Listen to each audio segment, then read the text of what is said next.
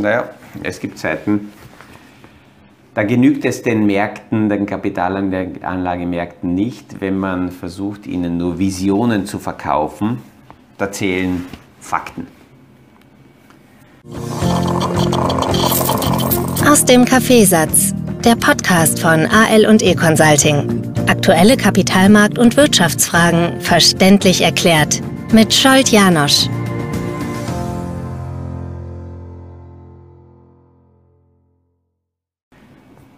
Spannend. In den letzten Wochen haben wir zugeschaut, wie einzelne Bereiche und zum Schluss dann auch größere äh, Indizes korrigiert haben. Wir haben darüber berichtet, dass die Jänner-Ergebnisse historisch gesehen ähm, ja, am unteren Ende einzuordnen sind und so schlechte, äh, so schwache Monate wie in Januar haben wir schon lange nicht mehr gesehen. Daraufhin haben dann die letzten paar Tage dazu geführt, dass aus dieser extremen überverkauften Situation des Marktes eine technische Gegenreaktion kam und egal welche Indizes wir anschauen, der Standard Poor's Index hat innerhalb von vier Tagen 50 Prozent des Jänner, des Januar-Verlustes wieder wettgemacht. Auch der Nasdaq, der Technologieindex, war sehr stark überverkauft und hat eine technische Rebound, eine Gegenreaktion gesetzt, ist dann jetzt auch bei Widerständen angekommen, wo es die Frage war, geht es da butterweich durch oder bleibt hier der Markt ein wenig stehen? Und gestern am Abend, wie ich noch ein paar Gedanken äh, zusammengestellt habe, habe ich mir gedacht, es wäre ja quasi wünschenswert, obwohl der Kapitalmarkt natürlich kein Wunschkonzert ist, dass jetzt diese Erholungsdynamik nicht so schnell weitergeht, sondern sich das verlangsamt, quasi ja normalisiert.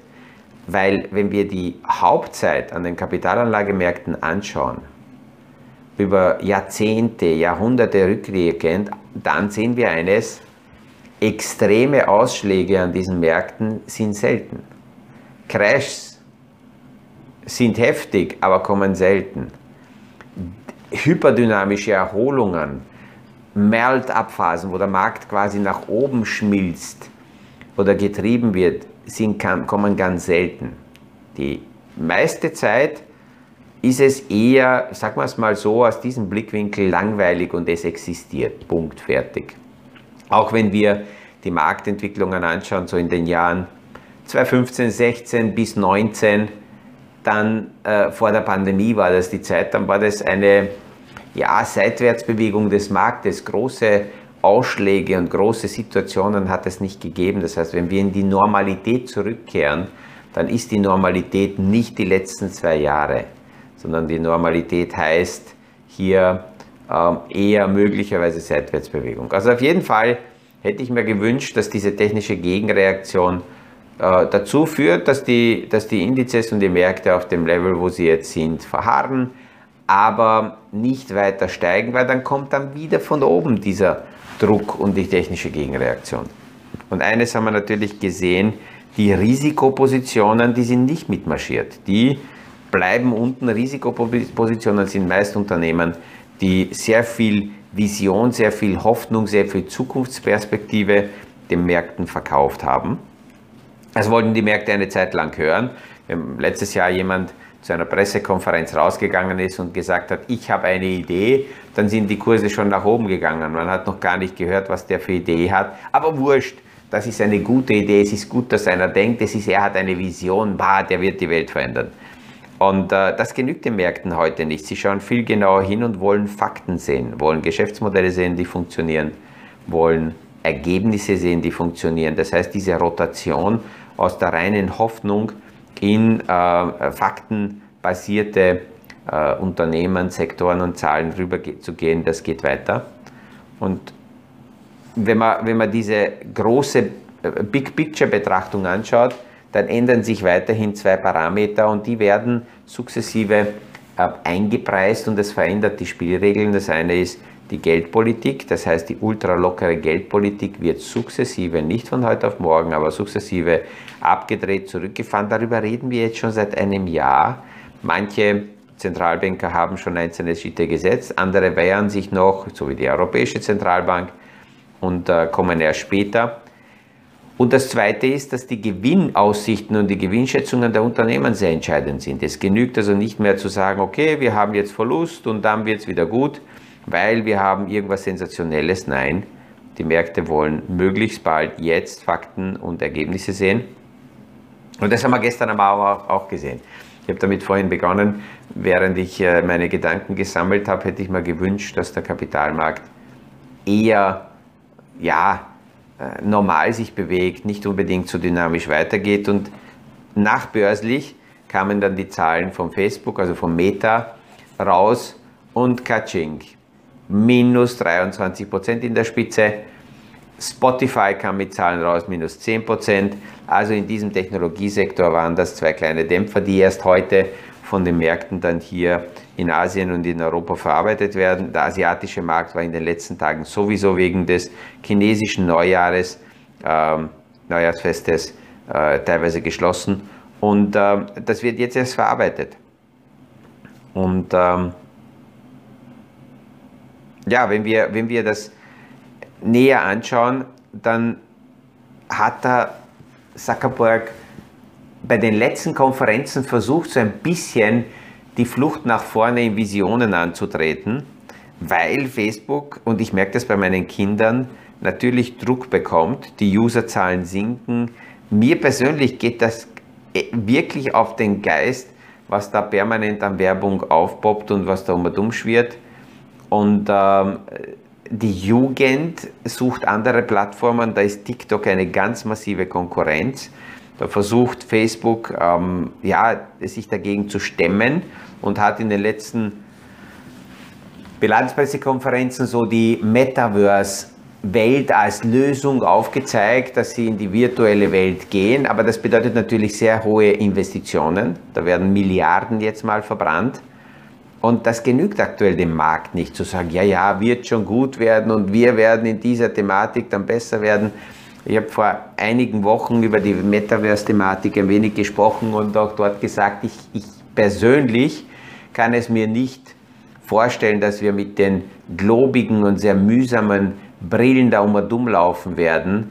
Und deswegen diese Vorstellung oder Idee von äh, Zuckerberg, dass wir hier in der Metaverse-Isolation deswegen erfolgreich und gut sein können, weil wir alle mit den Brillen rumlaufen, sondern eher, dass die Metaverse-Welt Richtung Internet of Things ohne Widerstände, ohne Barrieren, ohne großen Brillen, also in eine etwas andere Richtung geht, als das, was hier Facebook eingeschlagen hat. Und für mich ist die äh, aktuelle Situation und auch die Zahlen, die wir in den letzten Tagen gesehen haben, ein, ein Beweis dafür, dass ein Privatanleger, der heute sagt, für mich ist äh, in, in meinem Portfolio Platz für Technologiesektor, der ist gut beraten, nicht unbedingt jetzt nur einzelne Unternehmen rauszupicken und zu sagen, die kaufe ich mir, weil dann ist man natürlich mit diesem Unternehmen sowohl nach oben, wenn die Märkte gerade das mal sexy finden, aber auch nach unten, wenn die Märkte eine andere Laune haben, verheiratet. Wesentlich besser ist, ich kaufe mir einen großen Vermögensverwalter, einen, einen Fonds, der in, diese, in diesen jeweiligen Bereichen spezialisiert ist. Und dort habe ich dann beide mit dabei. Das heißt, natürlich fahre ich nicht voll mit der Rakete alleine nur mit nach oben, aber ich saufe auch nicht ab, wenn mal eine Position, so wie jetzt der Meta, äh, von den Märkten fallen gelassen wird. Weil es gibt auch dort in diesem Segment Unternehmen, die sehr positive Entwicklungen haben. Wenn wir ähm, die Konkurrenz von Facebook anschauen mit TikTok, dann lohnt es sich daneben YouTube sich anzuschauen. Äh, Google, Alphabet haben ähm, äh, YouTube vor Jahren gekauft und man muss sich vorstellen, YouTube existiert seit 17 Jahren mittlerweile. Sie haben immer noch zweistellige Wachstumszahlen Jahr für Jahr, haben es mittlerweile sogar geschafft, dass wir im Durchschnitt, und es gibt manche, die deutlich mehr, aber äh, im Durchschnitt verbringen wir 20 Prozent der Fernsehzeit bei YouTube.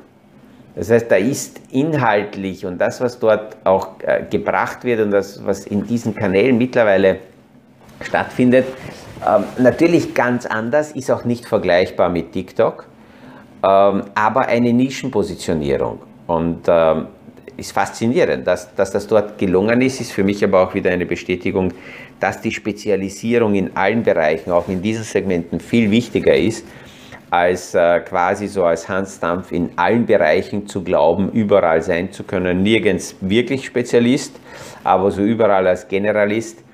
Ähm, das wird immer schwieriger, weil in allen Bereichen eben die Spezialisten auftauchen und die zeigen ganz genau, wo die, wo die Richtung hingeht.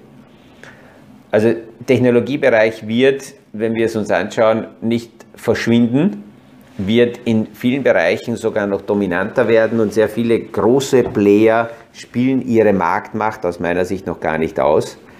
Auch aus Selbstschutz, weil sie dann äh, sehen, dass die Regulatoren natürlich sehr stark präsent wären. Aber es gibt manche, die sind groß geworden in den letzten Jahren, aber so wirklich dauerhaft werden sie nicht bleiben müssen, weil es einfach flexiblere Alternativen gibt. Also da kämpft derzeit ganz sicher Facebook mit dieser Veränderung. Heute werden wir dann äh, Christine Lagarde wieder aufmerksam zuhören und schauen, was sie erzählt, wie ihre Auffassung derzeit zur Inflation ist. Vor allem die Frage wird sein, wie gelingt es, diese Divergenz zwischen ähm, England, Bank of England und ähm, EZB äh, ja, aufrechtzuerhalten. Die Engländer sind viel näher an der amerikanischen Geldmarkt- und Zinspolitik. Äh, die EZB fährt eine andere Linie. Wer recht haben wird, werden wir sicher im Laufe dieses Jahres sehen. Und äh, gestern sind ja die Inflationszahlen auch aus dem Euroraum äh, rausgekommen. Es gibt einige, die sagen, naja, ist ganz klar, das steigt alles und es ist, äh, wird ewig so hoch bleiben. Naja, das ist noch nicht ganz klar entschieden die Inflation, die Kerninflation ist jetzt mal bei äh, 2,3 Prozent und ähm, 1,9 war erwartet. Das ist ein höherer Wert. Das ist zum ersten Mal für die EZB über 2 Prozent, war bis jetzt noch nicht. Und da werden wir sehen, wie es also hier tatsächlich weitergeht. Und äh, die breite Inflation ist bei 5,1 Prozent. Das ist ein Spitzenwert höher sogar als 2008. Und ähm, äh, ja, ein, ein ähm, ein Analyst von, von wem, ich glaube, Bespoke Investment hat gestern etwas Interessantes so als Zitat rausgegeben, hat gesagt, er äh, parodiert jetzt einmal Christine Lagarde, was sie sagen wird im Zusammenhang mit der Inflation, dass sie sagen wird, naja, wenn es der Wirtschaft schlecht geht, dann äh, drucken wir Geld, wenn es der Wirtschaft gut geht, dann drucken wir Geld, wenn die Inflation niedrig ist, dann drucken wir, damit es höher wird, wenn die Inflation höher ist, dann drucken wir, äh, damit wir damit die Probleme lösen. Also wir drucken einfach immer. Und äh, da werden wir heute sehen, was zwischen den Zeilen formuliert wird und wann hier auch Zinsschritte äh, gesetzt werden, ob das jetzt noch in diesem Jahr kommt oder möglicherweise erst im nächsten Jahr. Schauen wir mal, was haben wir noch äh, für Themen? Ja, und wenn wir bei der Inflation bleiben, dann sieht man auch, dass gerade äh, auch im Technologiebereich, im Unternehmen so wie Alphabet, die so stark in unserem Leben präsent sind, es schaffen, über leichte, sanfte Preissteigerungen, Inflationen weiterzugeben, ähnlich wie gestern Starbucks das vermeldet hat oder auch Amazon, dass sie in einzelnen Bereichen die Preise steigern. Schon vor einem Dreivierteljahr McDonald's verkündet hat, dass sie die Preise heben werden. Das heißt, es gibt Unternehmen, die so präsent sind in unserem Leben, dass wir eh keine Alternative haben und somit die Inflation hier weitergegeben werden kann an den Konsumenten. Und deswegen sollte man die Inflationsbetrachtung immer auf beiden Seiten sich anschauen. Das heißt, wenn ich mich heute ärgere, dass die Energiepreise in die Höhe gehen, muss ich mal anschauen, wie schaut das in meinem Portfolio aus. Habe ich solche Industriebereiche im Portfolio, die davon profitieren, dass da die Preise nach oben gehen?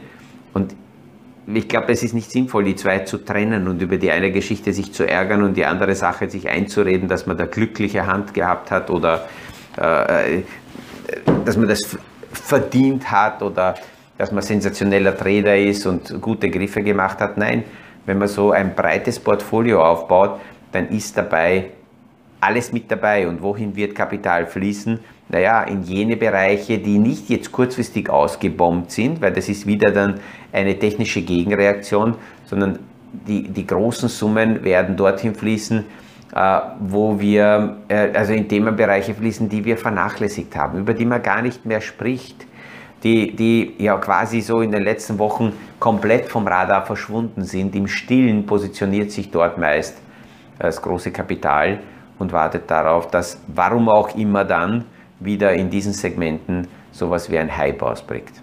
ausbricht.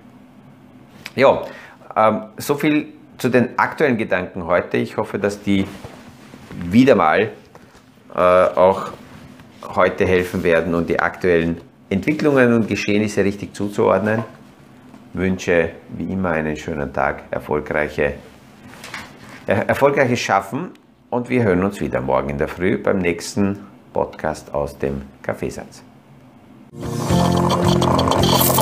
Das war aus dem Kaffeesatz, der Podcast von AL und E Consulting zu aktuellen Kapitalmarkt- und Wirtschaftsfragen, verständlich erklärt mit Scholt Janosch. Aktuelle Fragen, Rückmeldungen und Anmeldungen zum nächsten Kapitalmarkt-Talk findet ihr auf unserer Homepage www.aleconsulting.at.